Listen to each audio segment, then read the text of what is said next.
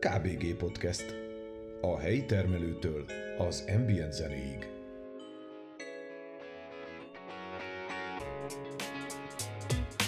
Hogy kerül a város kulcsembere éjszaka Üzbegisztánba? Egy ingatlan ügynök hogy jön rá az élete értelmére Indiában a Ganges partján? Miért vesz egy motorosnak 10 liter benzint egy ismeretlen? Miért ismerik a közel-keleten olyan jól Romániát? Hogyan készül egy világjáró egy több hetes útra? Miért nem szeretik a világvándorok a nyugatot? Ha érdekelnek a válaszok, akkor ebben az epizódban Köllő Zsolt, azaz Jede, és Nádi Robert alias Ruca mesélnek a keleti útjaikról. Egyikük főleg gyalog, a másikuk motorkerékpáron járja a világot, de mindketten az ismeretlent keresik, és nem rettennek meg a kihívásoktól. Olyan mértékű beszélgetésbe csaptam velük, hogy egy epizód ideje nem is volna elég, hogy minden élményükről beszámoljanak. Úgyhogy ezt a műsort, kedves hallgató, két részben találod a podcasten. Íme az első rész.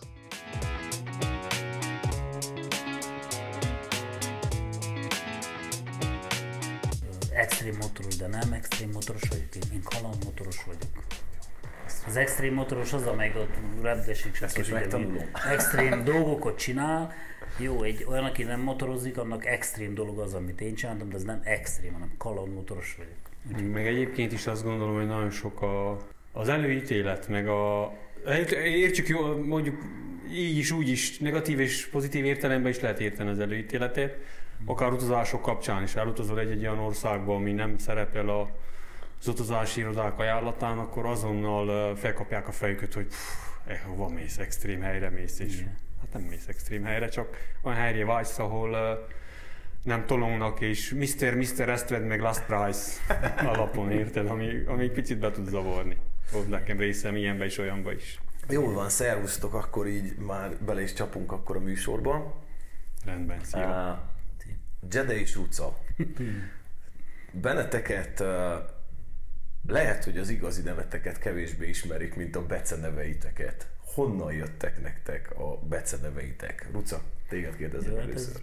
egyszer másodikos volt, amikor már elneveztek a suliba, még a istenítos apám is Rucának szólított, és ha valaki lenne Robinak szólít, akkor furcsán nézek, hogy baj, rólam szó, hogy igen, én már megszoktam, ezt Ruca vagyok, és az ilyen. De honnan jött? Mit a másodikosok voltunk, és mindenkit elneveztünk, Libiceit, Nyuszinak, és a másikot Cubinak, és én valamitől Ruca lettem. Volt egy simléderes sapkám, beúzták a fejembe, és akkor lett egy a Ruca csőröm, és akkor hajtottam meg, de mi vagy én voltam a legvékonyabb, és a legkisebb egyet sem tudtam megverni, de mindig futtam utána, és kergetőztünk, és akkor emiatt lettem én Ruca, de az úgy rám ragadt, hogy már nem is, nem is Sőt, rendesen szinte rosszul esik, ha valaki Robinak nevez. Nem, esik, nem esik rosszul, csak furcsa. Neked hogy honnan jött a Jede? Nekem a bátyámtól örököltem.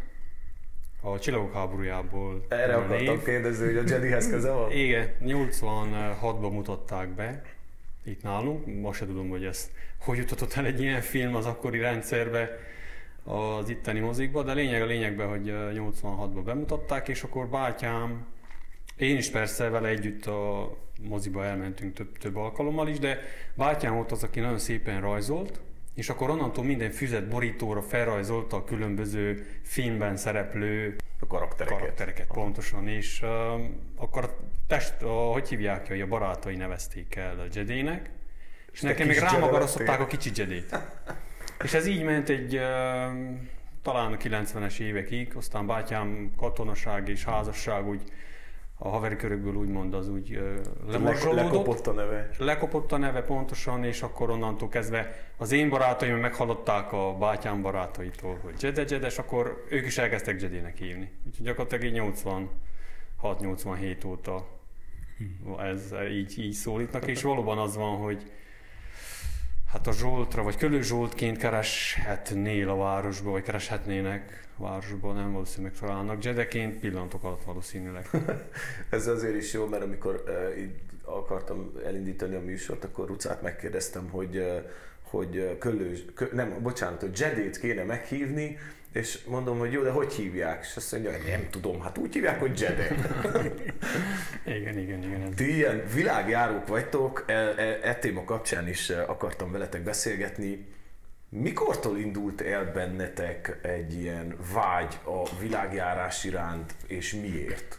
Hát imád, nem tudom, biztos, hogy is nagyon imád utazni, én is imádok, én nekem még van plusz a motorozás, és soha nem felejtem el, hogy úgy 20 éves lehettem, és valamelyik travel adón, travel channel vagy valamelyik adón volt egy fickó, Nick Sandersnek hívták, nagyon sok adását megnéztem, és az is egy nagy világjáró utazó volt, motorral és aztán ott Afrikától elkezdett Dél-Amerikát, a keletet, ami nagyon mozott akkor engem, nekem akkor még egy állam volt, majd még nem ismertem az álmaim közé besorolni, akkor láttam, és azt mondtam, hogy egyszer az életben én is el akarok menni egy olyan helyre, ahol kell vigyek egy rendgumit, ma olyan helyen leszek, hogy ott nem kapok, és egy, egy nagy utat akarok csinálni, és akkor aznak eltelt legalább 10-15 év, mire az megszületett az egész, meg is tudtuk csinálni, de hogy szerintem engem nagyon befolyásolt az egész film, amit néztem attól a Nick Sanders-től. Mai napig létezik az a fickó, nemrég láttam még egy adást vele, ilyen új motorokat adnak neki, hogy tesztel, és ott kújtorog a világba, de hogy szenzációs a figura.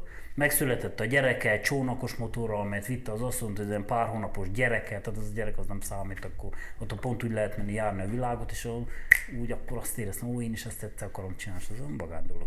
Nem beszélve arról, hogy hát a világ annyi csoda dolog van, annyi szép dolog van, hogy... De te már azelőtt azért motoroztál? Hát motoroztam, persze, csak addig még az ilyen Európában itt kultorogtunk, és azt hittük, hogy jaj, be vagás, jaj, be szép, hát akkor ugye, mit tudom, 90-es évek elején az tényleg nagy dolog volt, szép volt, de aztán az idő, hogy eltelik, akkor az ember minél többet megy, akkor rájön, legalábbis én is így vagyok, szerintem Jedi is, hogy, hogy úgy kelet, kelet, a vadhelyes, úgy, mikor kérdezték, hogy miért megyek Mongóliában, ott nincsen semmi. Hát na azért, mert nincsen semmi. Nincs McDonald's, nincsen szerviz, nincsen semmi.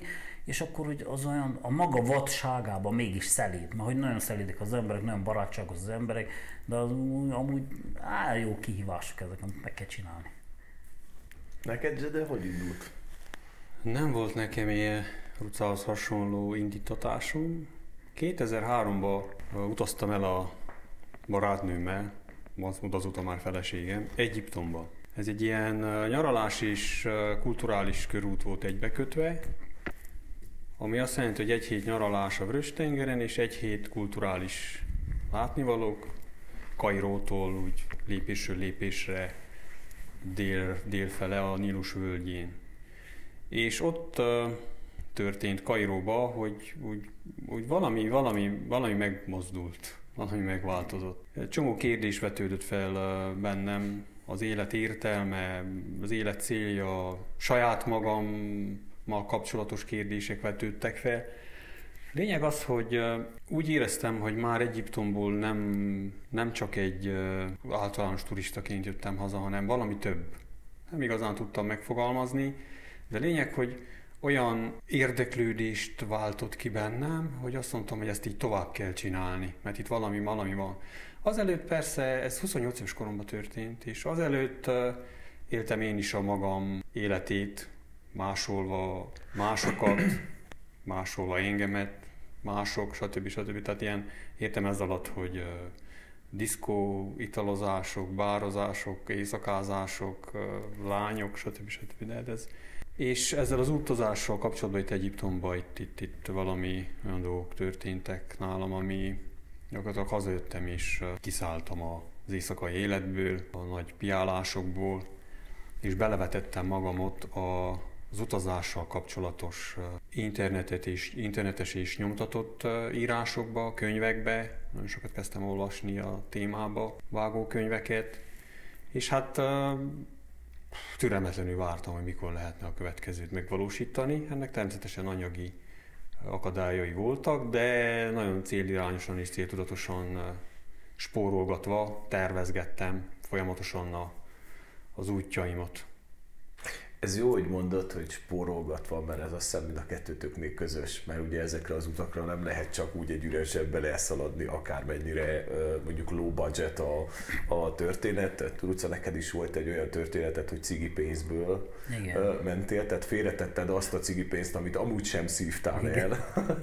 Tör, történet az onnan indul, Isten a Tony barátunkat próbáltam elcsinálni, gyere, na, most menjünk el, és úgy, úgy benne volt, volt benne életső, és szeretett volna egy ilyet csinálni, és ő cigizett És akkor én vettem személyesen neki egy lopó, csak akkor ne te is gyűjtses, én is gyűjtsem. Mondtam, hogy ha öt évig kell gyűjtsük a pénzt, akkor öt évig gyűjtsük, de hogy menjünk el, csináljuk meg, és az a Mongolia nagyon pedzette a fantáziám, hogy sőt, elmentem még Jedének az előadására, és mert előttem volt Mongóliába, oda repültetek, ha jól emlékszem, és akkor ott csináltak egy kirándulás, volt egy előadás valahol, már nem tudom Itt a hol. kultúrházban. Nem, nem, Nem? ott fenn ott a az ekés gyűlésetek volt, minden lényegtelen, és akkor még ott Edé, vagy Jedét is gyomroztam, hogy meséljen még, és ott még hamar ezt, néhány információt készítem belőle, és Stonit mind győzködtem, és akkor azt mondtam, hogy amennyi bekerül, mert ő cigizes, tedd le azt a rohadt cigit, no, de nem teszi le. Na mindegy, de akkor bár az állat tedd le.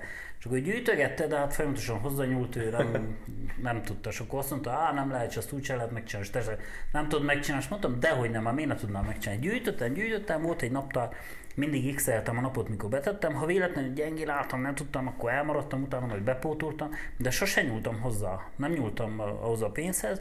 Ha anyagilag problémám volt, akkor inkább kértem kölcsöns, azt megadtam, de ez úgyse nyúltam. És akkor két és fél éven át annyit kigyűjtöttem, hogy több mint fele meg volt az útnak, és akkor a másik felét azt már előszedtem, mert látmusztonira már nem volt mit várni. Úgyhogy A, innen jött, tehát én nem cigiztem, csak hogy innen jött az egész, hogy cigi pénzből Mongóliába.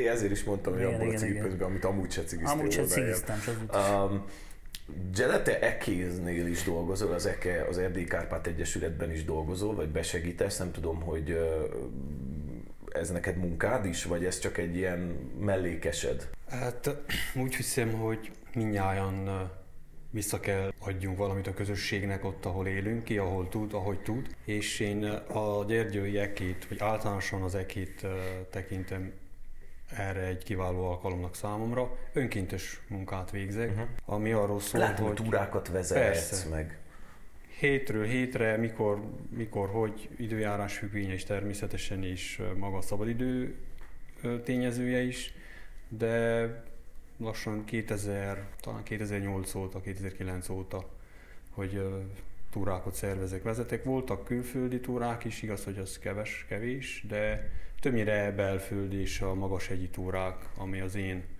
reszortom, hogyha így lehet mondani.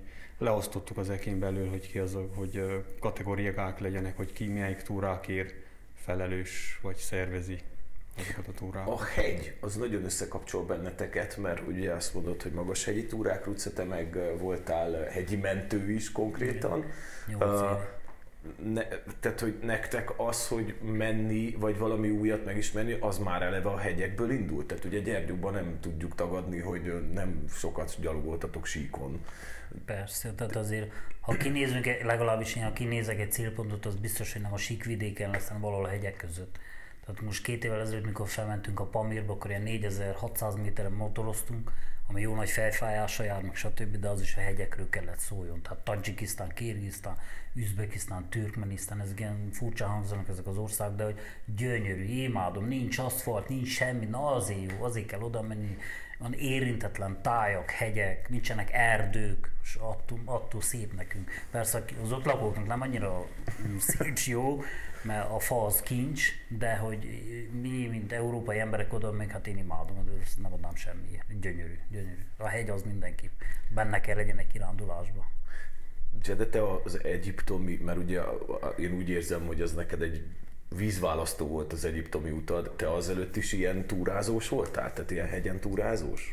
Nem. Nem. Pontosan, nem. hogy a, az Egyiptomból hazajövet, az Egyiptomban történtek következtében kezdtem el túrázni, és mivel a, az egykori ivó cimborákból senki nem érdeklődött a természet vagy a hegyek iránt, így keresve a lehetőséget, hogy hová tudok becsatlakozni, így jött be a, az említett Erdélyi Kárpát Egyesületnek a Gyergyi osztálya, és akkor ott találtam meg azokat az embereket, akikkel De ez úgy történt, hogy vissza, visszajöttél mondjuk Egyiptom után, és akkor azt mondtad, hogy "Fú, itt van egy csomó minden, és akkor miért nem mennék itt is a környéken? Vagy akár, nem tudom. Tehát Így hogy, van. hogy indult ez? Így van, pont Így. pont így szó szerint. Tehát én, ha megállunk mondjuk a, a város egy olyan pontján, ahol a környező hegyek, dombok látszanak, hát én egynek se tudtam volna megmondani a nevét abba az időbe. Aha.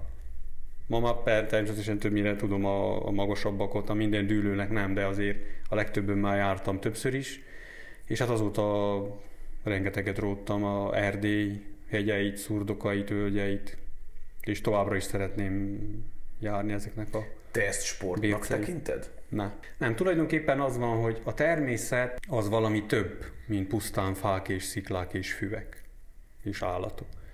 Hiszen gondoljunk bele, hogy hogy van az, hogy elmész a hegyre, gyalogolsz 8-10-12 kilométert, amennyit annyit, ezt le- 6-8 óra alatt legyalogolod, fizikailag elfáradtál a, te, a, a gyaloglásba, de ugyanakkor érzel egy nagyon nagy feltöltődést lelki-szellemi szinten. Tehát itt, ha azt jó, milyen belegondolunk, akkor ebben egy ellentmondás van. Hogy lehet úgy feltöltődni, hogy közben fizikai tevékenységet végzel? Hogy mondjak egy másik példát, hogy hogy van az, hogyha nyugtalan vagy, a bármi okból kifolyólag, és kimész egy erdőbe sétálni, akkor ott nem sokára azért megnyugszol. Tehát én úgy vélem, hogy amikor kimegyünk a természetbe, legyen ez egy erdő, vagy egy hegy, vagy bárhol, akkor nem távolodunk az otthonunktól, hanem inkább önmagunkhoz közelebb kerülünk. Ez a nyugtat vagy nem nyugtat, ezt én is el tudom mondani, hogy hogyha felbosszannak egész nap a munkába, vagy, vagy olyan napon van, amilyen van, ha felülhetek a motoros húzok egy kövérgázt, akkor biztosan megnyugszom. Annál jobb nyugtató nekem sincs. Mind a ketten mondtátok azt, hogy nagyon vonzott a kelet. Tehát, hogy nagyon vonzó számotokra a kelet. Biztos vagyok benne, hogy hosszú ideig tartana, elmondanátok, hogy hol jártatok eddig a világon, de úgy emeljétek ki a fontosabb pontokat, hogy melyik, melyek voltak azok a helyek, amelyek meghatározóak voltak a túráitokban. Mm, Kelet. Valóban én Nyugat-Európában nem nagyon voltam, csak ilyen repülőtéri átszállások kapcsán, illetve hoki. Még a hoki, amit nagyon szeretek, és egy-két jelentősebb hoki eseményre még kimentem Nyugat-Európába egy-két napra, de mondjam úgy, hogy kirándulóként nem voltam Nyugat-Európában, nem is vonzott igazából. Illetve volt egy olyan elméletem, hogy a közel-kelet, távol-kelet, oda egy kicsit gyűrődésesebbek azok az utak, jobban kell bírni a gyűrődést, mert nem az, nincs az az utazási infrastruktúra, mint akár Nyugat-Európában, és akkor úgy voltam vele, hogy hát akkor először keletet nézzük meg, aztán majd meglátjuk, hogy ha mit tudom én, egy közel nyugdíjas koromban, ha majd tényleg nyugatra is akarok menni, akkor oda már, már kényelmesen lehet bármi. Hát az ember itt akár föl egy vonatra repülő bármire, Aha. akkor könnyedén Nyugat-Európába találja magát, Közép- vagy Nyugat-Európába. Viszonylag könnyebb ezeket a, az utakat ö, teljesíteni. Keleten ott sokkal macerásabb. Tehát ott ugye egyrészt a nyelv ismerete, vagy nem ismerete, nincsenek menetrend szerinti járak, buszok, a közlekedés, tehát ott általában akkor indul el egy busz, hogyha megtelt. De hol jártál? Jeepekkel. Hol, hol, hol voltál keleten akkor? Tehát mik azok a, mik, azok az em, mik a legemlékezetesebbek számodra? Nem tudnék így konkrétan kiemelni. Hát Szíria és Irán voltak a legkiemelkedőbbek a közel-keleten. Leginkább azért, mert ezek azok az országok, ahol a, nincs turizmus, nincs tömegturizmus helyesebben. A tömegturizmusnak a hozadékaként romlanak el a helyek, így fogalmaznám meg leginkább. Elromlás alatt azt értem, hogy amikor ott loholnak a nyakadba, hogy vegyél meg, mit tudom, milyen szuvenírt, vagy gyere be ebbe a bódba, gyere be abba a bódba, és akkor megjelenik az is óhatatlanul, hogy a palackozott víz, ami kerül két fillérbe, neked eladják, akarják adni 22 ér, mert éppen nem tudod, hogy mennyi az ára esetleg, vagy éppen nincs közelben egy bolt. Ez mind a tömegturizmusnak a nem várt hozadékai. De nem feltétlenül anyagi szempontból közelítenem még a kérdést, mert ezeket egy kis uh, ráismeréssel, ráézéssel ki lehet uh, szűrni, hanem leginkább az, hogy mennyire tudsz egy adott történelmi helyen nyugodtan szemlélődni, merengeni akár, hogy hogy is lehetett az a jó pár száz vagy ezer évvel ezelőtt ottan éppen üldögélsz. Na most vannak országok, ahol ezt kevésbé tudod megtenni, egyszerűen azért, mert uh, három percenként valaki megszólít, hogy vegyél meg tőle valamit. És így, így nehezebb. Szíria, Irán ilyen szempontból kivétel, és amit még meg tudok említeni, az az, hogy az embereknek a kedvessége az valóban neked szól az embernek, és nem a pénztárcádnak. Tehát nem azért kedvesek veled, mert későbbi vásárlót látnak benned, hanem azért kedvesek, mert mert ez így jön. Ez a természetes uh-huh. állapot. Tényleg az van, rengeteg példát tudnék sorolni, hogy Mindjárt belemegyünk ebbe is, hogy milyenek a keletiek. Ruca, neked mik a kiemelt helyszíneid? A 14-es Mongólia, tehát az, az mindent visz. tehát attól volt nagy az az út, hogy 22 ezer kilométeret motoroztunk, az mi mentünk volna többet, és az nem probléma nekünk, hanem az, hogy elmentünk oda, és vissza is jöttünk motorral. és megcsináltunk egy olyan utat, hogy á, mindenki nem csinál meg, de mi, mi sikeresen megcsináltuk, vagyis elmentünk oda és vissza, és két évvel ezelőtt, 19-ben, ha jól számolok, akkor voltunk a Pamir egységben, ami érintette ilyen Tajikisztán, Kirgisztán, Üzbekisztán, Türkmenisztán, Azerbajdzsán, Grúzia, és az még egy ilyen egy jó, jó, jó kihívás volt, és az egy vagányút út az is. Isten igazából, mikor Mongoliába jöttünk haza, akkor itt kellett volna lejöjjünk, ezen a szakaszon, csak akkor nem volt lehetőségünk rá is anyagi fedezetünk, és akkor úgymond rövidítettünk, de én tudtam, hogy oda még egyszer vissza kell menjek, és akkor ezt most is sikerült. Megcsinálni egy udvarai fickó, akinek kutya a neve, a Bece neve, úgyhogy kutya rucával elmegy nyaralni. a, te viszont azért jártál nyugaton, sőt északon is. A 41 országot. Te hogy, hogy vélekedsz nyugatról? Szörnyű, úgyhogy nincs beszélni.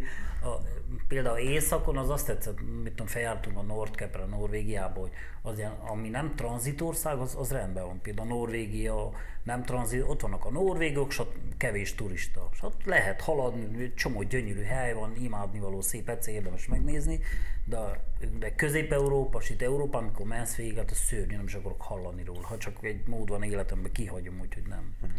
Mit tudom, Görögország is a kedvenceim közé tartozik, az sem tranzitország. Tehát ott mikor Görögországba jössz, akkor ott vannak a turisták, és a, a görögök. De nem tranzit, nem mindenki nem vonul rajta, mint például Magyarországon, vagy mit tudom, német, vagy osztrák, vagy svájc, vagy stb. Uh-huh. 41 országot már sikeresen végigmotoroztam, 30-ig elég gyorsan gyűlt, aztán utána elég nehezen, most már egyre nehezebben, de még, még remélem még tudok pár gyűjteni.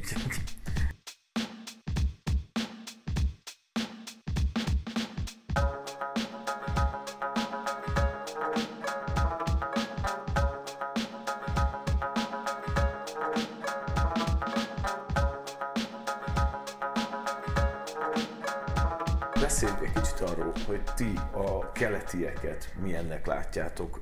Miben másak, tehát miben különböznek tőlünk európaiaktól, vagy kelet-európaiaktól? Mi, mi, mit tapasztaltatok, tehát hogy milyen élményeitek vannak keletről? Szerintem itt, ha végignézem az egész keleti országot, nem tudom, hogy valahol valami minimális negatív élményem volt, ez nem volt. Nagyon kell gondolkozzak, hogy valamire emlékezzek, de nem emlékszem. Tehát annyi pozitív élményben volt részünk, hogy az, az elmondhatatlan. Tehát mit a Mongoliából jössz, a Csecsenföldön, mindenki fél a csecsenektől, megállsz a benzinkútnál, és nincsen benzined is, vagyis van benzined, de hogy akarsz tankolni, nincsen pénzed, de van kártyát, kártyában nem lehet fizetni, és akkor öden egy úriember, barátkozik, fotózik, és akkor vesz 10-10 liter benzin nekünk úgy, hogy nem is kérjük. Na Európában ezt biztos, hogy nem fogok megtalálni uh-huh. ezeket az embereket, hogy Például tavaly előtt, mikor voltunk a Pamirba, akkor motorom megsérült, leszakad a hátsó fele. Biztos, hogy kerül valaki ki, jön és segít, egyiknek van hegesztőaparátja, másik tud hegeszteni, harmadik, mit tudom, miben segít, hoz egy darab vasat, és minden, mindig kerül valaki, aki jön és önzetlenül segít. Van, aki ugye a pénzt is lássa a szemedben, tudja fizet, nem két pénzt, te úgy is adsz, meg hogy ó, imádni, meghív ebédre, tehát nagyon imádni való emberek, nagyon szeretem őket. Tehát ilyen furcsán hangzik sok embernek a fülében ezek az országok, ilyen Tajikisztán, jó Isten, normális, hogy mit keresel, de oda el kell menni, és azokat meg kell élni, és a mongoloknál szintén, tehát nincsen semmi, de behív a jurtába, és megkínál valami, azt se tudom mi az, mai napig nem tudom mivel kínált, meg olyan formája volt, mint a házi csokinak, valamilyen préselt sajt lehetett, vagy nem tudom mi volt, de hát olyan rossz volt, hogy majdnem lehánytam magam, de hogy kamerával kison fordáltam, és kiköptem, és akkor betettem a zsebembe, persze ne lássák, kiköptem, úgyhogy egy örök rejtély volt, hogy mivel kínáltak, de olyan aranysonztam, mint a legalább almás tésztát hozott volna. Tehát mindenütt, ó, imádni valók azok az emberek. Önzetlenül úgy látszik az a szemébe az az önzetlen, hogy ő, ő jős, ő segít, nem tudja mibe, de ő, ha tud, ő biztos, hogy segít. Uh-huh. És milliót lehet sorolni ilyen történetet, reggelig mesélek. Igen, hasonló, hasonlókat tudok mesélni én is, hogy mit tudom, Szíriába stoppos felvesz, stoppolunk mi és felvesz a nagy kendős arab és közös nyelvfián mutogatva oda végül csak megért, hogy hova akarunk menni, és helyszínre visz, vagy Azerbajdzsánba, Kaukázusból túráz, túránk végeztével, hegyi túrák végeztével leültünk egy kapuajba, hogy várjuk meg a mit tudom, két-három óra esedékes terepjárót, ami majd levisz bennünket a legközelebbi nagyobb településre. És hát a házigazda meglátta a kapuajba, üldögélünk, és kijött, hát hogy hogy képzeljük ezt befelé oda a házban. Ja. Hát itt nem üldögélünk a kapu előtt. Persze, és akkor hát nagyon szerény körülmények között éltek, mindent kipakoltak az asztalra, ételt, italt, tényleg látszott, hogy, hogy nem duskálnak a ételital javakba. Hát eltöltöttük a két órát, és a, nagyon gondolkodtam, amikor búcsúztunk el, hogy valami pénzt kéne, hogy valahogy kéne ezt visszaviszonozni, és a pénzt szorongattam a kezembe, és a házigazda meglátta pénzt a kezembe, hát tekintetéből le volt írva minden. Hogy hát meg, szó szerint megüresteltem magamat, hogy, hogy ezt hogy is képzelem el. Kitérnék egy kicsit az iszlám országokra akár, mert hogy ott nagyon erős a családi kötelék. Azért térek ki, hogy kicsit értsük meg jobban, hogy miért van ott úgy, ahogy vannak a dolgok. És mivel nagyon-nagyon erős a családi kötelék, ez azt jelenti, hogy nem hogy második, harmadik a testvéri rokonokat is tartnak, számon tartnak. Egy más, egy, egyszer egy emberrel beszélgettem, aki azt mondja, hogy nincs olyan probléma az életben, amely családon belül ne lenne megoldás. Bárkinek. Meg probléma villanyszerelés, autójavítás, tetőjavítás, cipő, ruha, mindegy, valaki megoldja. Na most mivel ilyen erős a családi kötelék, innentől kezdve, ha valami huncutságot csinálsz, törvénytelen dolgot, akkor a család taszít ki magából. És, és ez sokkal-sokkal nagyobb mint büntetés, a mint a törvény, amit rád szab. És innentől ebből kifolyólag óriási nagy a közbiztonság. Tehát ők nem érdekli, hogy a rendőr vagy a törvény milyen az sokkal fontosabb, hogy a család mögötte van. És ebből kifolyólag nem hallani ilyen lopásokról, meg elé, nem az, hogy nem fordul elé, mindenhol elé fordul, csak hogy a média ezt kiragadja, amikor hallani ilyenről, és akkor ugye azt hiszük, hogy ez úgy működik. De egyébként, amit még általánosság az utazásokról el lehet mondani, az, hogy helyszínen megtapasztalva köszönő viszonyban nincs az, amit itthonról az emberek, vagy én magam is elképzeltem, hogy milyen. Uh-huh. Tehát egy olyan világot építünk, vagy építetnek fel velünk, ami, ami nincs a valósága köszönő viszonyban. Tehát elmész a, a helyszínre, akár, hogy mondtam, közel-kelet, ott fordultam meg a legtöbbet, és hát nincs. Nekem én 2005-ben voltam először Szíriába, majd 2007-ben szintén először Iránba, azért mondom először, mert még visszamentem később, és hát akkor is itt tehát mindent, a terrorizmus, és így kivégeznek, és ez lesz, és az lesz, és meg kell, hogy mondjam, hogy olyan élményekben volt részem, hogy hihetetlen, hihetetlen mélységű és minőségű élmények. Tehát nem, nem, nincs, nincs ez a negatív, negatív dolgok, amit Ruca is említ. Nem, nem tudnék én sem említeni. Ugye ezeknél a, a utazásoknál, amikben részletek van, pláne keleten, gondolom, hogy azért nem tudom, hogy ti ezzel hogy vagytok, de hogy a nyelvi probléma, az vagy nem tudom, mennyire beszéltek bármilyen keleti nyelvet, tehát hogy, hogy tudtok kommunikálni mondjuk, mert gondolom, hogy azért ők se beszélnek mindenhol angolt, vagy különböző nyelveket, pláne mondjuk nem németet, vagy hasonlókat, amiket mondjuk itt tudhatnánk, de hogy hogy, hogy működik a kommunikációtok kint? Nem szoktam megoldani, hogy általában kivel melyik azt tud angolul, és amúgy angolul elég jól lehet haladni. Igen? Igen, igen, igen, meglepően jó Mongóliában, ott nem feltétlenül, vagy Kazasztánnak az északi részében, ott végigmentünk, ott sem feltétlenül, ott nem. De délen, meg Tajikisztán, Kirgisztán, ezekben az országban hát hihetetlen, tehát bementünk egy falu, hát nem is falu, mert ezek ilyen tanyák, mert nem úgy vannak, mint nálunk a falvak, hanem ilyen kis ilyen, mit tudom, 30 ilyen kis házikós, ott persze kerül egy mecset, meg egy kicsi vegyesbolt, és ha bemegyünk, ott a mama, ha nem tud angolul, az egyértelmű, de hogy valaki fog érkezni két perc, most az fog tudni angolul, az biztos. Uh-huh. Úgyhogy az angolon nagyon lehet haladni, ott, ahol meg nem, hát az, az szenzációsan működik, minden a kézzel mutogatsz, meg beenged a pulton belül, meg az, ez abszolút nem akadályoz, hogy most tudod a nyelvet, vagy nem tudod a nyelvet. Az, ha tudod, ne talán el, vagy hogy persze angolul haladsz, akkor az, az egy plusz, de az nem probléma, hogy most uh-huh. te nem tudod a tajik nyelvet, vagy mit. Na, simán lehet haladni mindenütt.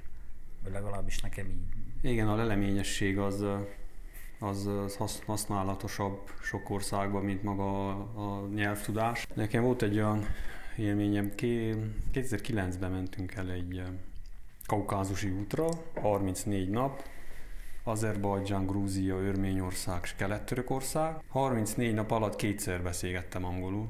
Közép szinten beszélek angolul. Kétszer beszélgettem mindössze. Most, hogyha ezt előzetesen tudtam volna, lehet, hogy el sem a... De más nyelvet beszélsz az angolon kívül? Tehát, nem. hogy nem? Aha. Nem. Tehát mutogatás. te is kézzel, lábbal mutogattál. Mutogatás, uh-huh. pontosan. És uh, hihetetlen, de nagyon, nagyon aprólékosan sok mindent meg lehet uh, értetni. Ciri, ugye, és a másik az, hogy Cyril írásról lévén szó. Jön a busz, azt se tudod, hogy most hát ez a te buszod-e. Egyszerű, fogod a jegyedet, mutatod a helyen melletted álló embernek a jegyedet, és mutatsz a buszra. És inti, hogy nem. Jó, rendben, mennyi. Következő busz jön, megint inted a jegyedet, megint inted a buszra. Addig, amíg jön egy ember, hogy ez, ez a te buszod. Tehát hív, vannak ilyenek. Vagy még ez nem a kaukázis országban, de történt olyan, hogy ha nagyon valakivel le kéne kommunikálni valamit, mondjuk egy fuvar, egy helyi fuvarozóval, amikor fel kéne menni egy, egy hegyen valameddig, és onnan majd kezdődne egy gyalogtúra, és akkor ilyen, ilyen helyre tömegközlekedés nincs, és akkor egyezkedsz a taxissal, vagy próbálsz egyezkedni, de nincs neki, nem tud angolul, akkor rögtön valakit fel fog hívni telefonon, aki tud angolul. És akkor így a telefonon keresztül Aha. hármasba lebeszéljük, hogy én mit akarok, meg ő mennyit kér, és akkor így kialkudva, és megegyezünk.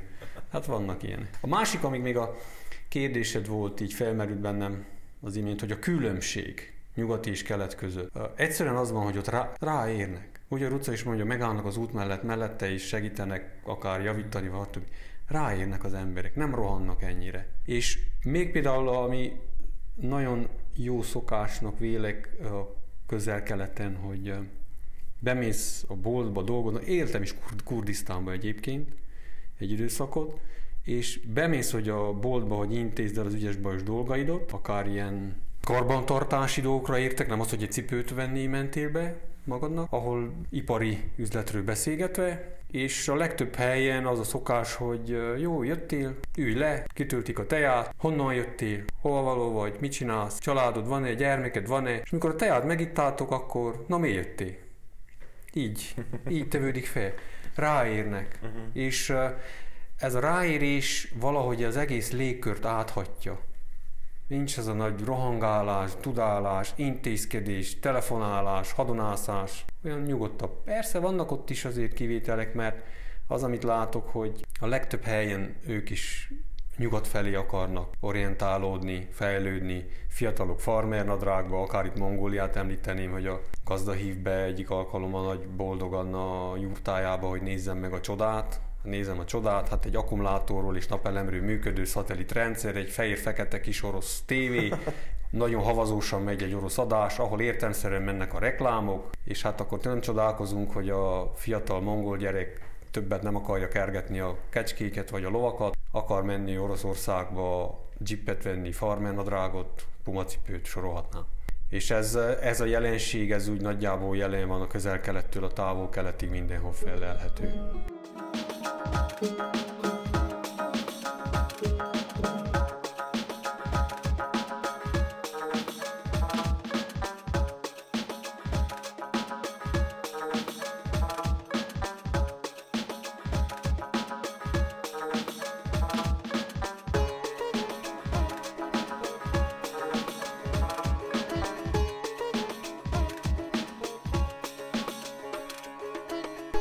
Jártatok problémás országban? Tehát amelyikre azt mondjátok, hogy fú, talán az volt a legrosszabb. De, de azt, hogy mit értesz mondjuk problémás hát, alatt? Úgy, úgy nyelvileg, úgy helyszínileg, úgy emberek szempontjából, vagy rossz emléketek van onnan valami miatt. Tehát, hogy jártatok ilyen helyen? Ez a, a rossz emlékek, ez, ez attól függ, hogy ki mit, hogy él meg mert, mert például az is problém, hogy állsz a dolgok mellé. Az is Bürokratikusabb ország. Igen, hát az oroszokhoz, ha bemensz, akkor rá kell szálljál egy fél napot, míg bejutsz, meg kitöltesz kicsi papírt, aztán nagyot, és akkor még nagyobb, bocs, nem tudsz angolul, és akkor Stonival Istenítő, se ketten ott simán 30 dollárba úgy is megoldottuk, és úgy is bementünk, meg bla bla bla, de hogyha hisz is vagy nyűgös, vagy nem számolod bele ezeket, akkor egy hisztisen érkezel be egy országba, vagy mit tudom, türkmen, Türkmenisztánban, ha nem tévedek, ott, ott mentünk be úgy, hogy ott tényleg egy fél napot rá kellett szálljunk, kitöltöttünk ki tudja hány ezer papírt, meg hány aláírás, meg hány pecsét, meg stb. És a motorokat éppen szét nem szedték csomagot, darabokra szétszednek minden, és még a benzin tartályba is belenéznek kamerába, hogy nem eviszel valamit. Ott, ott Isten őriz, elkapjanak valami maraságon, mert uh-huh. azt nem úszod meg. Tehát az úgy akkor egy kicsit ilyen problémának is lehetne nevezni, de hát az egy ilyen ország temen szódalt, az a, az a rendszer. Tehát azt úgy el kell fogadni, a fél napod rámegy, rászánod, és kés utána jössz, akkor megnézed azt, amiért bementél abba az országba, és ezt nem, nem tartott problémának. Uh-huh. De amúgy nem. Tehát én a 41 országból biztos egyesebb állnak, amikbe elmentem, és visszajöttem, tehát hogy nem, sőt. Tehát sőt, nincs rossz emléked nincs, nincs, nincs. Hát akkor úgy pertinat kicsit zsembelsz, hogy zsummogsz, hogy akkor most a fél napod ráment, de, de nem, hát ez eve járt, nem uh-huh. hívtak, te mentél oda, azt el kell fogadni, el kell, és nem kell hülyén megélni, hát az, uh-huh. az egy ilyen rendszer. Én is magam is ezt tartottam mindig szem előtt, hogy egyrészt nem ők hívtak oda, te döntöttél úgy, hogy oda mész, akkor innentől kezdve próbáltam felkészülni a helyi szokásokból, helyi kultúrából, a vallási szokásokból is, hogy azért túl nagy butaságot ne kövessek el. Az utazásaimat azt általában úgy állítottam össze a programot, hogy legyen benne természeti, kulturális látnivalók is, ami, ami érinti természetesen a vallási helyeket is. Nagyon sok vallásnak a szent helyei megfordultam, és akkor ilyenkor az ember dilemmában van, hogy mit lehet, mit nem szabad, lehet, mit szabad, mit nem szabad, de azt látom azért, hogy, vagy láttam, hogy tolerálsak. Tehát akkor is, hogyha nem követ, te butaságot követtél el, azt úgy egy, egy mosolyjal úgy le tudják. Tehát nem... Vagy diszkréten rátszolnak.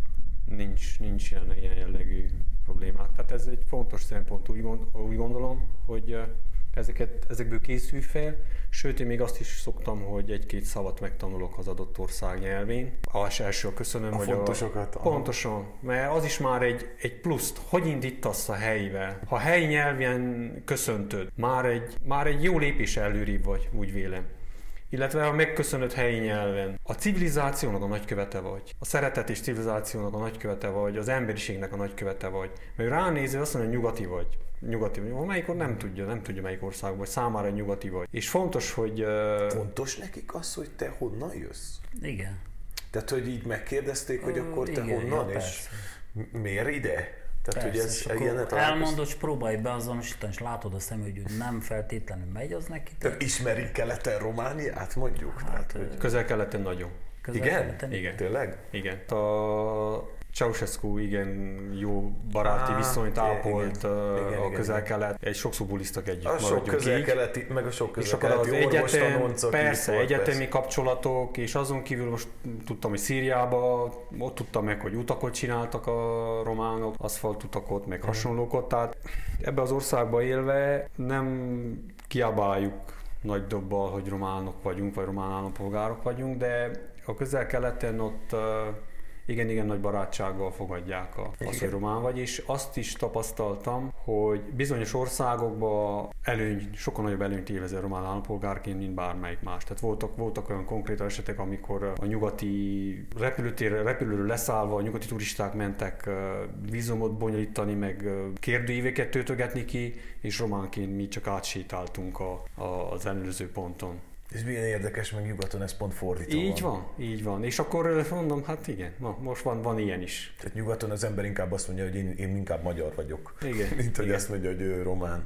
Ezzel. Tajikisztánban volt egy, Mondd, mondd. röviden, egy jó történetünk, hogy útlevél, és én magyar útlevéllel mentem, mert nekem magyar, az még érvényes volt, a román az le volt járva, de a jogosítványom, a személy, minden az természetesen román volt, és a határoknál nem volt probléma. Egy helyen, amikor felmentünk a hegyekbe, 4200-on volt a határ, és ott én nem tudtam értetni meg, hogy én Romániából vagyok. És hiába, vagy hogy Magyarország, magyar vagyok, úgymond, uh-huh. mert magyar útlevéllel voltam, és mi hungary, és ö, akár hogy mondtuk, az Istenek nem tudtuk, és adtak egy ilyen kicsi könyvet, és ki kellett keresnem, hogy hogy a francban mondják, és végül Vengria. Úgy kell, jól mondom-e vagy? Igen, de az Igen. már oroszul van. Igen, Vengria, úgy Vengria. kaptam meg, és úgy tudtam, hogy ez az, mert alatt írta, hogy Budapest. Aha. És akkor aztán így kiderült, hogy Vengriát se, ez meg úgy kell mondani keleten. Mert mi mondhatod, hogy Hungarian és Magyarország, mert az, az úgy nem, az nem jött, Aha. nem jött össze. És amikor bementünk, átmentünk a hat, átmentem én a határon, akkor nekem nem kellett oda vízum, mert magyar útlevéllel voltam, de a havernek kellett, mert román útlevéllel volt, neki volt, de elektronikus vízumja volt, és átengedtek. És a következő határ, amikor vissza akartunk jönni, engem, nekem mondták, hogy welcome Kirgisztán, akkor mentünk vissza Kirgisztánba, remélem jól mondom az országokat. És a havert nem engedték át, mert az elektronos, elektronikus vízumot ott nem tudták leellen- leellenőrizni, az csak egy ilyen kicsi határ volt. És akkor én átmentem, és mondom, végre egy helyen, ahol előnyben részesülök, hogy akkor nekem nincsen problémám. Vissza kellett fordulni, és 400 kilométert vissza motoroztunk azon a határon, menjünk vissza, ahol bejöttünk abba az országba. Úgyhogy van mikor előny az ember. Még egyébként a Hágyi. Jó, Igen, a Hágyi neve is ah, igen, az, az Popescu. közel-keleten a Hágyit, ott azt a Románia, akkor Hágyi. De ha tovább megyünk kelet felé, De mi van, a, mi van a Drakulával, meg a Forester, nem, meg nincs, a fenyőerdőkkel? nincs, az csak nyugat. csak nyugat. Az csak nyugat, annak a Bram Stoke féle könyvnek köszönhetően az csak nyugat. Keleten az nincs meg, Ö, Hágyi van meg, meg Ceausescu. Távol keleten meg nincs. Egyáltalán ott már nincs az, hogy Románia, Magyarország sem. Nem ez tudják nincs, már. sem, Már nem, nem. Ott Vo- volt a... Voltatok olyan helyzetben, hogy azt kellett megmagyaráznotok, hogy ti bár Romániából jöztök, de ti amúgy magyarok vagytok, és hogy mondjuk ezt Néhányszor megértették, vagy nem? Komplikált. Néhányszor neki futamodtam én ennek, nem, nem igazán értik, sőt még mondok egy másikot, együtt dolgoztam britekkel, és még ők maguk se tudták.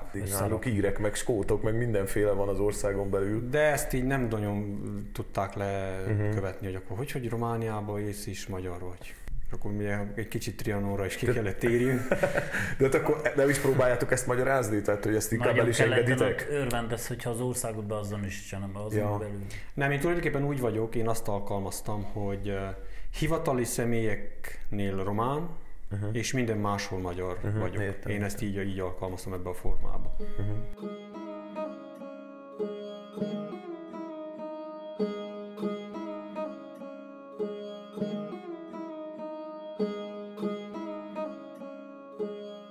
Neked, Jede, volt egy túrád a Conchenzonga, Zönga, jól mondom? Nem tudom Igen. pontosan jól ejtem-e.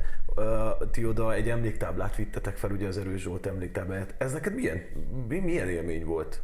Tehát ez egy eh, harmadik legmagasabb csúcs, ugye? A, De nem, a csúcsot nem jártuk. tehát a csúcsig nem mentetek Nem, fel. nem, nem, ö, nem vagyunk. De én személy magam nevében beszélek, nem a társam nevébe. Nem vagyok én annyira képzett, hogy mondjam így, hogy ilyen 8000-es Himalája csúcsokra menjek. Mennyi méterig mentetek, majd jutottatok? Hát most ott vagy úgy általánosan? Ott. Ott. Ö, 4000, 600, 800. Alaptábor. És mi a legmagasabb, alaptábor. ahol eddig jártál? Az a Kilimanjaro. Tehát ott csúcsig. Igen, uh-huh. ott az 6000 méter. Szűk, majdnem 6000, 5900 uh-huh. alány méter. És oda nem kellett akkor a képzettség? Vagy hogy... Nem, uh-huh. nem, tehát uh, ide már viszonylag komolyabb, nem hogy viszonylag, komoly alpinista ismeretek kellenek. Meg a másik az, hogy nincs is, én nem is éreztem soha, hogy hívják ott a ambíciót erre, hogy más- 8000-eseket kezdek. Az egy más kategória. Ott 6 hetet a hegyen vagy, amiből 4 hetet akklimatizációval töltesz, és nagyon-nagyon kemény fizikai, te, hogy hívják, no, vagy Az kitéve. állapot kell. Aha. Persze, ugye 5000 fölött tapasztaltam már, 5000 fölött voltam jó néhányszor. Nagyon-nagyon lecsökken az oxigén, minőség, az oxigén mennyisége a levegőben, és gyakorlatilag elejtesz a kezedből valamit, és gyorsan lehajolsz érte megszokásból, tehát le kell üljél. A pulzusod úgy fel fog ugrani, csak ettől a mozdulattól, hogy lehajoltál, azért, hogy vedd fel valamit, vegyél fel valamit. Nagyon le kell lassuljál, amíg a szervezetet hozzászok ez az oxigén hiányhoz. Tehát megemelem a kalapom minden 8000-es ö, mászó előtt, nekem nem voltak ilyen jellegű ambícióim. Nyilvánvalóan, ha lettek volna, akkor neki fogtam volna én is. Mert kialakítottam magamnak egy rendszer, hogy hogy tudok utazni, mi módon. Ugye én is létrehoztam egy utazási alapot, úgy hívtam, oda mindig rakocsáltam félre a pénzeket, és úgy tekintettem arra, mintha nem is létezne. Uh-huh. Bármi, hogy is hozta az élet az anyagi helyzetet, nem nyúltam hozzá egyszerűen. Hogy nem az, hogy már hozonyos, majd visszateszem, nem nyúlok hozzá. És megtanultam alárendelni a céljaimnak a dolgokat. És prioritásait listát állítottam fel. Tehát volt, aki tőlem megkérdezte évekkel ezelőtt, hogy te hogy, hogy utazol annyit, miből utazol annyit. Mondom neki, hát nézzünk ki az ablakon, milyen autóda, ilyen meg olyan. Uh-huh. Mennyit ér? 7000 euró. Rendben. Nekem van egy 1000 eurós kocsi. Add el 4000 eurós kocsit, 6000-ből kívánod. Hát, hogy képzeled? Hát akkor ne kérdezz tőlem, hogy, hogy tehát egyszerű a történet. Prioritások az életbe. Mi a prioritás neked? Kocsik, akkor arra áldozol. Nekem az utazás volt, én erre áldoztam. Mi sem egyéb, egyébek nem érdekeltek. Ruca, te milyen magasságon voltál a legmagasabban? Né, hát a Materon másztam meg még hegyi mentőkoromban. Az 4006 volt, 4005 6 jól mondom, segíts ki. És motorral voltam ugyanúgy 4006-on a Pamiron. Kaptunk is olyan fejfájást, mert, mert rövid, 4006 az nem olyan nagy magas, de hogy rövid időn belül haladtunk fel, mert motorra gyorsan felmensz, olyan felfájást kaptunk, hogy úgy is a durva az volt, hogy a térkép szerint túlfelül van egy tó, mi azt hittük, hogy olyan, mint nálunk a fogaras, hogy felmes túlfelül lemensz, ha túlfelül nem mentél le, hanem a, a gerincen ilyen 4006-4002 között így mentünk, vagy 150 kilométert, amiből több mint százat mentünk sötétbe, mert besötétettünk, és mindenre le akartunk jönni, mert fent 4000 fölött az nem ilyen kecsor sátrakkal, nem sátrazó. És, ö, több mint 150 kilométert mentünk, hogy tudjunk bár lejönni 3006-ros. Ott volt egy ilyen panziószerűség, ott megszálltunk, és akkor másnap visszamentünk, hogy nézzük meg az este, mit nem láttunk, hogy ne, ki ne hagyjuk azért. Uh-huh. El is neveztük, hogy Pamir, Pamir Highway Night. Ez a másik egyébként, amit tudsz is említ, hogy a fejfájás. Szervezetfüggő, hogy ki hogy tud aklimatizálódni. Nekem is nehezebben megy az aklimatizáció. És uh, jártam, illetve az iráni Demavend vulkánon, mindkettő 2000 fölött van jócskán, fejfájás. És a, utána magas hegyen a Demavendén voltam, és akkor feltettem a kérdést magamnak, hogy kell ez nekem? Igen. Tényleg kell ez nekem? Igen, mondom, a szenvedés az egész. Nem inkább. kell, nem kell nekem. Svájcban, amikor a Matterhorn másztuk meg, akkor nekem nem volt ilyen, akkor csomót edzettünk le, le, bla bla bla, és akkor bírtuk. Hát volt egy ilyen, ilyen légszomjam volt akkor, mert többet akartam csinálni, mint amennyit bírtam. Volt nekem egy kevés légszomjam, akkor ott nem volt fejfájásom. De itt a Pamirban azért volt fejfájásom, mert túl rövid időn belül haladtunk ja, fel, gyorsan. gyorsan felmentünk, és azért aztán...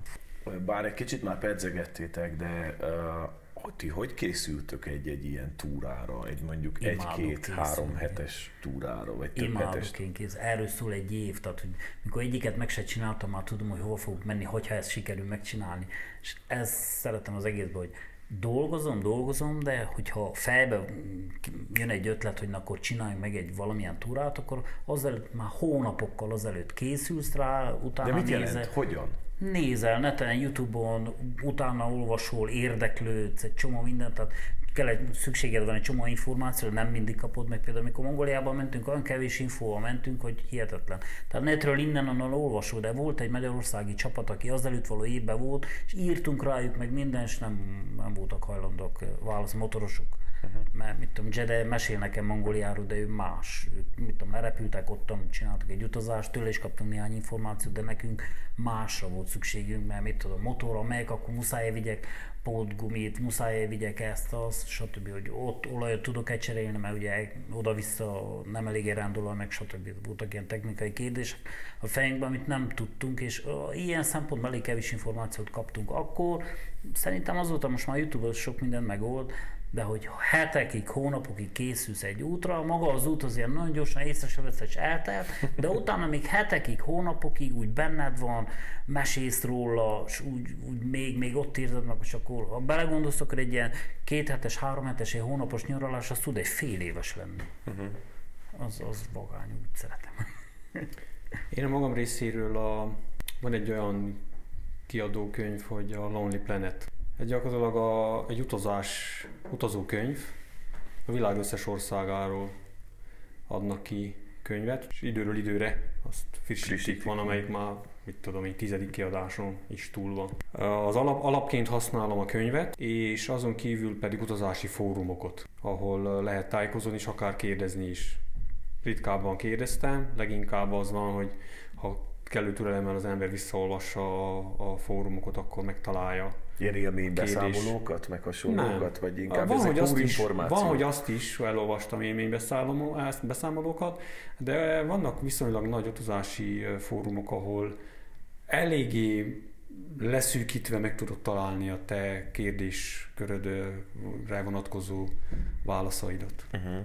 Én így használtam, és illetve amit még csináltam, nyilvánvalóan hónapokkal előre kezdtem el a tervezést, és mindig csináltam A, B és C tervet. Ez, ezek pedig anyagi vonatkozásban voltak megkülönböztetve, az A volt a legtöbb, legdrágább, B kevesebb, C még kevesebb. A tervel, a tervel, ahogy készültem, úgy nézegettem, hogy mennyi pénz gyűlt össze. És amennyi pénz összegyűlt, akkor lépett érvénybe A vagy a B, illetve a C jellegű terv, és akkor abban az országban utaztam el. Mi van egy ilyen kalandozó csomagjában? Tehát mit visztek magatokkal, mik a fontos dolgaitok? Ha szeretnéd megtudni a feltett kérdésre a választ, akkor hallgass meg a hamarosan érkező második részt, ahol a két főszereplőnk az utazások lelki vonatkozásáról is mesél majd. Addig is a KBG podcastet megtalálod az Apple podcasten, a Google podcasten, a Spotify-on vagy a YouTube-on is. Nincs más dolgot csak beírni a megfelelő keresőbe, hogy k.b.g. Ha több infót szeretnél, keress a Facebookon vagy az Instagramon. Kösz, ha hallgatsz!